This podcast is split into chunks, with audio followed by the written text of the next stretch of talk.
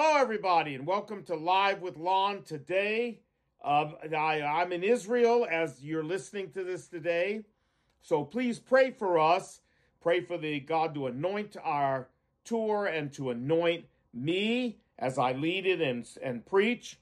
Uh, pray for God to bring people to Christ because later today, Sunday, I'm going to give a salvation message and a, um, a sinner's prayer. So pray that people will respond and uh, just pray for safety for us. I really appreciate that. Okay, let's pray. Lord Jesus, thank you for your word. Use your word in our life today, Lord, and and bring hope and encouragement uh, as well as teaching to our life. And we pray this in Jesus' name. And everybody said, What? Amen and amen. Now, we are still in John chapter 8 today. You go, oh no, but we're going to finish John 8 today. Praise the Lord, Lord willing. And uh, what do we study here on Live with Lon? Tell me. The Bible. What? The whole Bible. What? And nothing but the Bible. You got it. And then we apply it to our life. And that's what we're going to do today. And we've got one of the great verses in the Bible Remember here in John chapter 8, Jesus is arguing with the rabbis about who he really is. And he comes to the end of the chapter and he mentions Abraham. And he says, look at verse 56. He says, Your father Abraham rejoiced to see my day, meaning when he came to earth and lived a sinless life and died on the cross, was resurrected, and he saw it and was glad. Then the Jews said to him, You are not yet 50 years old, and you have seen Abraham? Abraham lived 2,000 years before Jesus is here in John chapter 8.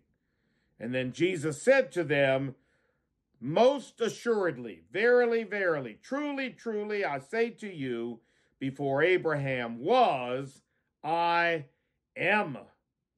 Now, that's terrible grammar but that's wonderful theology. Then they took up stones to throw at him. But Jesus hid himself and went out of the temple. Why'd they throw stone? Why were they going to throw stones at him? For blasphemy, or for claiming to be God. Uh, you say, well, where did he claim to be God? He said, before Abraham was, I am. You say that was claiming to be Jehovah God? It most certainly was, and they knew it. Twice before in this chapter, he's done that. Look at verse 24. Therefore I said to you, Jesus said, that you will die in your sins, for if you do not believe that I am he, the King James says, you will die in your sins. But the he is in italics. There is no he in the Greek text. If you do not believe it, that I am, is what Jesus said. And then in verse 28, when you have lifted up the Son of Man on the cross, then you will know that I am he. But the he, again, is in italics, or it should be. It's not in the Greek text. Then you will know when I'm on the cross that I am. Three times in this chapter, Jesus claimed to be the great I am of the Old Testament. And you say, well, where, where did God, where did Jehovah God claim that? Well, he claimed it in Exodus chapter 3. Let's go back there. And this is the account of Moses meeting God at the burning bush. Let's look at chapter 3, verse 1. Now Moses was pasturing the flock of Jethro, his father in law, the priest of Midian. And he led the flock to the west side of the wilderness and came to Horeb, the mountain of God. This is Mount Sinai. And the angel of the Lord. This is a theophany. This is an appearance uh, of uh, the Lord Himself uh, as an angel appeared to him in blazing fire from the midst of the bush. And he looked, and behold, the bush was burning with fire, yet the bush was not con- consumed. So Moses said, I must turn aside now and see this marvelous sight, why the bush is not burned up. And when the Lord saw that he turned aside to look, God, the angel of the Lord, Jehovah, called to him from the middle of the bush and said, Moses, Moses. And Moses said, Here I am. He said, Do not come here. Remove your sandals from your feet, for the place on which you are standing is holy ground. And he also said, I am the God of your fathers, the God of Abraham, the God of Isaac, and the God of Jacob. Then Moses hid his face, for he was afraid to look at God. Remember last week we mentioned this verse I am the God of Abraham, Isaac, and Jacob. Not I was the God, because they're not past tense. Why? Because they're still living. 600 years after Abraham, four, 500 years after Isaac, 400 years after Jacob here at the burning bush, they're still living in heaven with God, which is why God uses the present tense. I am the God of Abraham, Isaac, and Jacob. Now let's skip down. He tells Moses that he's going to send Moses back to Pharaoh to bring the Israelites at, out, rather. And Moses said, well, if I go tell the Israelites that I'm on, uh, I'm come on your behalf, they're going to ask me what your name is. Verse 14, and God said to Moses, I am who I am. And he said, Thus shall you say to the sons of Israel, quote, I am has sent you. Look down at verse 15. This is my name forever, and this is my memorial name to all generations. Now, I am has sent Moses.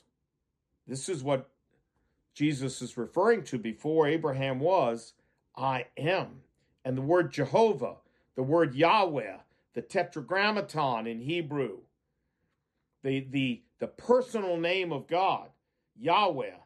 Yahweh is related to I am. Yahweh is the third person of the verb to be, meaning he is. So when we talk about God, we say he is, always has been, always will be. That's his personal name. But when God's talking about himself, he doesn't use the third person, he is. He uses the first person, I am. Do you understand?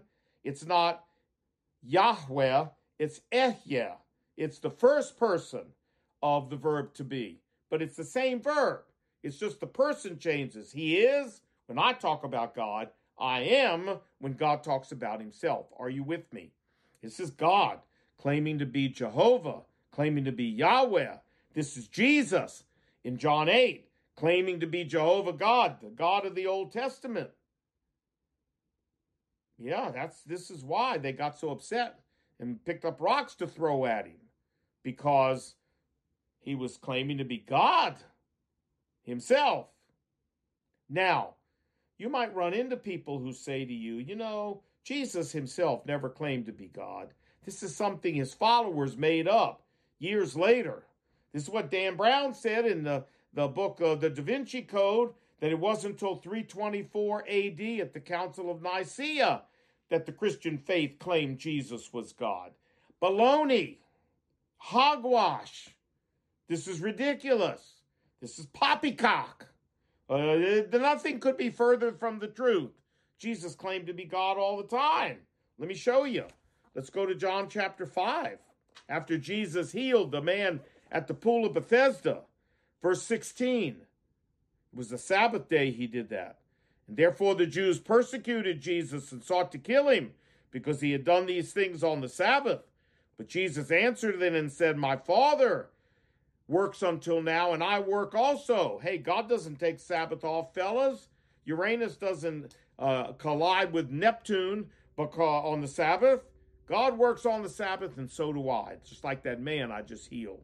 Therefore, the Jews sought all the more to kill him because he not only broke the Sabbath, their silly rules for the Sabbath, but he also said that God was his father, making himself equal with God. They knew what he was claiming. How about John chapter 10? Uh, the, uh, the, the, the story of the, the great shepherd here. Jesus says, verse 30 of John 10, I and my Father are one. Then the Jews took up stones again to stone him. And Jesus answered them and said, Many good works I have shown you from my Father. For which of them do you stone me? What miracle are you stoning me for? And the Jews answered, said, For a good work we do not stone you, but for blasphemy, because you, being a man, make yourself God. Friends, Jesus claimed to be God all the time here in the Bible. And he proved he was God by rising from the dead. You know, Jesus said, I have the authority to put lay my life down, and I have the authority to take it up again. Well, everybody has the right to lay their life down. Everybody has the right, if they want to, to kill themselves. But who has the authority, the right, to take their life up from the grave again? Nobody, except God Himself. And that's what Jesus did. Romans chapter 1, verse 4. Look at this. It says that Jesus was declared to be the Son of God with power. How? By the resurrection from the dead. The resurrection had many purposes, but one of them was to certify, to authenticate Jesus' claim that he is God, he is the Son of God, he is Jehovah God in the flesh. He is deity.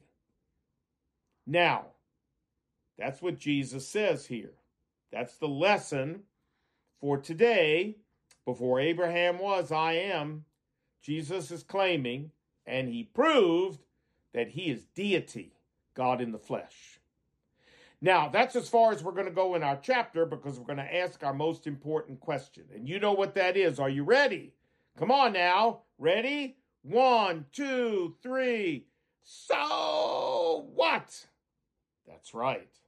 And as my good friend Jackie Gleason says, say it with me, and we have to hold the sweet out. Ready? So say it with me. How sweet it is. Praise the Lord. Okay, so now what's the so what of all this? What difference does it make to me? What's the not a sermon, just a thought takeaway?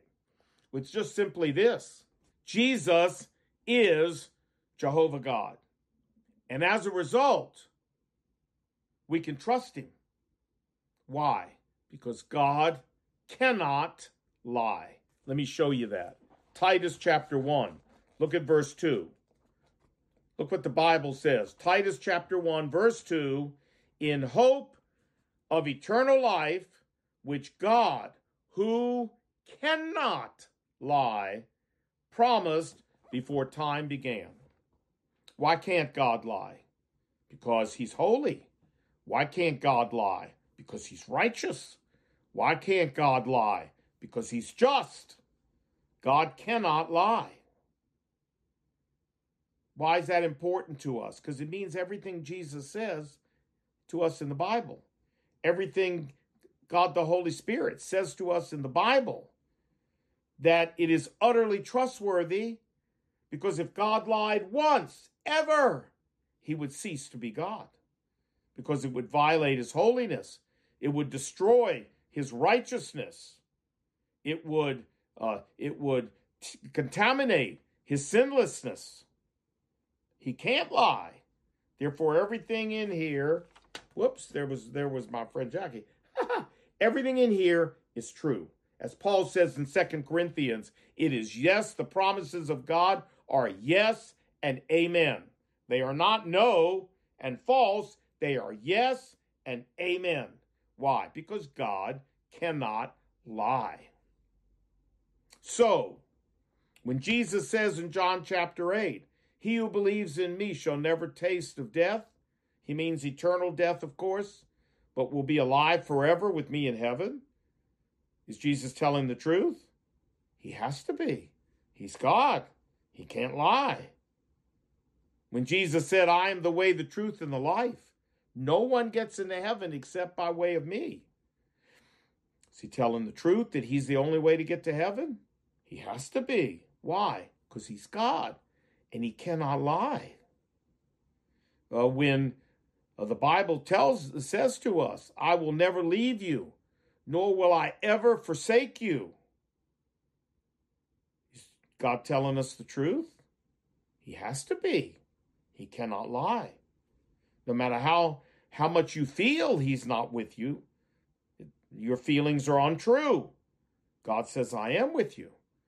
When the Bible says, all things work together for good to those who love God, Romans 8:28.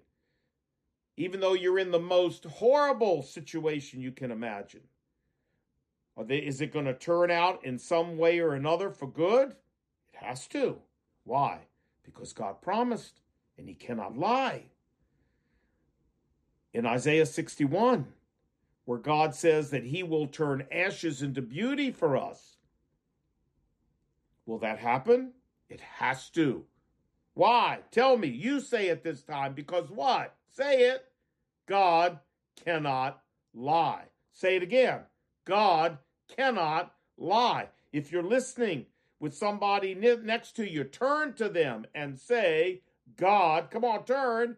God cannot lie. And that's our confidence in the promises of God. They were made to us by a being who is incapable of lying. Therefore, they're true, and we can depend on them. You know, years ago, I, I, think many of you know that Brenda and I have a, a daughter with multiple disabilities named Jill and she has Dravet syndrome, syndrome D R A V E T. Google it, Dravet. And she's probably had 10,000 grand mal seizures in her life. Every time she gets overheated, she has a seizure. In fact, even as I speak this to you today, Jill has a bad fever and she had four seizures day before yesterday before we got on top of this fever with uh, Advil and Tylenol. Um, but she's probably had 10,000. And in the early years, she was having six, eight grand mal seizures every day for years. We didn't sleep through the night for eight years. We didn't get any REM sleep. We forgot what it felt like. We were up with Jill's having seizures. We spent weekends in the hospital. We uh, we slept in the chair. Uh, we didn't, or we didn't sleep in the chair. You know what I mean. We switched off so somebody could come home and get a shower, me or Brenda, and then come back. We farmed our boys out for the weekend because we were there in the ICU with Jill. It was bad.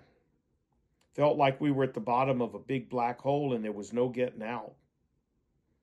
In fact, Brenda one time said to me back then, You know, I don't think, she said, I don't think I'll ever laugh again. But even in the middle of that black hole. Had God forsaken us? We felt that way many times. Had He forsaken us? No. Why? Because He said, I will never leave you, nor will I ever forsake you. And He can't lie. He is God. And even though we felt we were abandoned, we kept reminding ourselves we are not abandoned because God promised. And was this ever going to turn out for any good of any kind whatsoever? Well, we certainly didn't feel like it and we certainly couldn't see it, but we knew and believed it would. Why? Because God said, All things will work together for good to those who love me. And He promised and he can't lie. And therefore, we knew it was true. And how was God going to take these ashes and turn them into beauty? Ah, I didn't see a way in the world, and neither did Brenda. But we knew it would happen. Why? Because God promised it. And he can't lie. And Brenda and I had a little mantra that we would say to each other almost every day.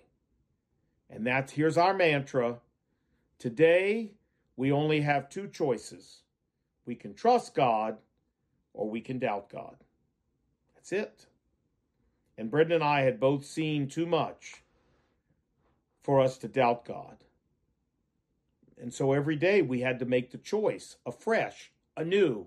We're going to trust God today. We're going to believe his promises today even though we don't see how they can work out, even though it doesn't feel like they're true, even though there is no way under God's green earth that looks like that God can keep those promises to us, we're going to believe them anyway. Why? Because God made them and God can't lie. His promises are yes and amen.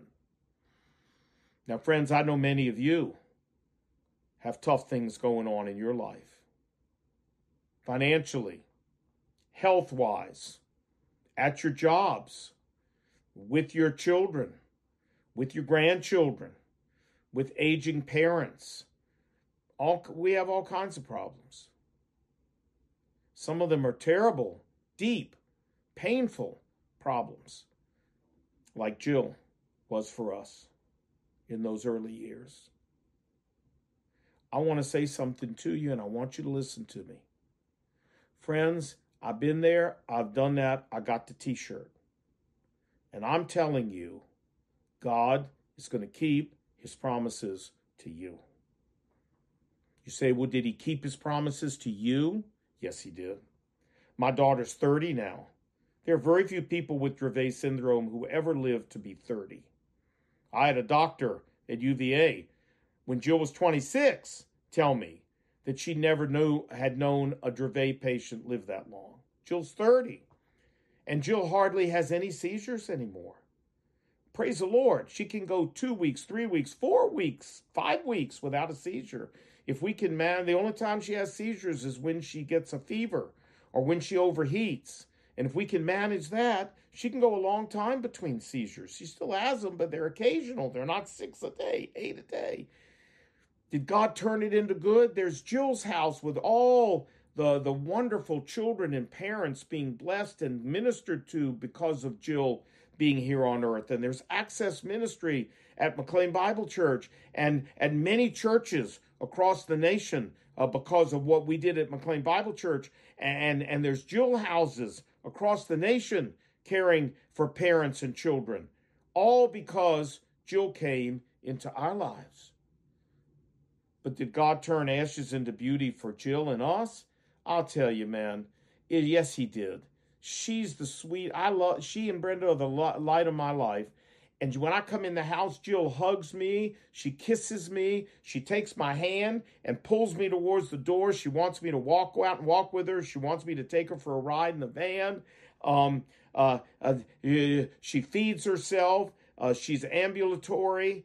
Uh, it, it's amazing uh, how God has turned her into a person who communicates, even though she's not verbal, uh, what she wants. I love that child so much, and she's made me a better man, a better father, and she's a happy child. Did God turn beauty, uh, ashes into beauty for us? He sure did. He's going to do it for you. I don't see how. You don't have to. I don't I don't get I get how it could ever happen. You don't have to. But I don't feel like it's going to happen. Yeah, but we don't walk by our feelings. We walk by faith and trust in the promises of God. That's how we walk as believers. Two choices today, my friend. Two choices every moment of every day. Trust God, believe his promises, know that he can't lie to you, or doubt God. Believe God, my friend. He's trustworthy. He cannot lie. He will do what he said for you. Let's pray. Dear Lord Jesus, thank you for your wonderful promises. Thank you for your wonderful character. thank you for the fact that since you cannot lie, your promises are yes and amen. They are faithful, they are trustworthy, they are dependable, and we can build not just our life, but our eternal destiny upon them. Thank you, Father, that he who believes in me shall never taste of death. We hold on to that for the afterlife, and we hold on to the rest of your promises for this life.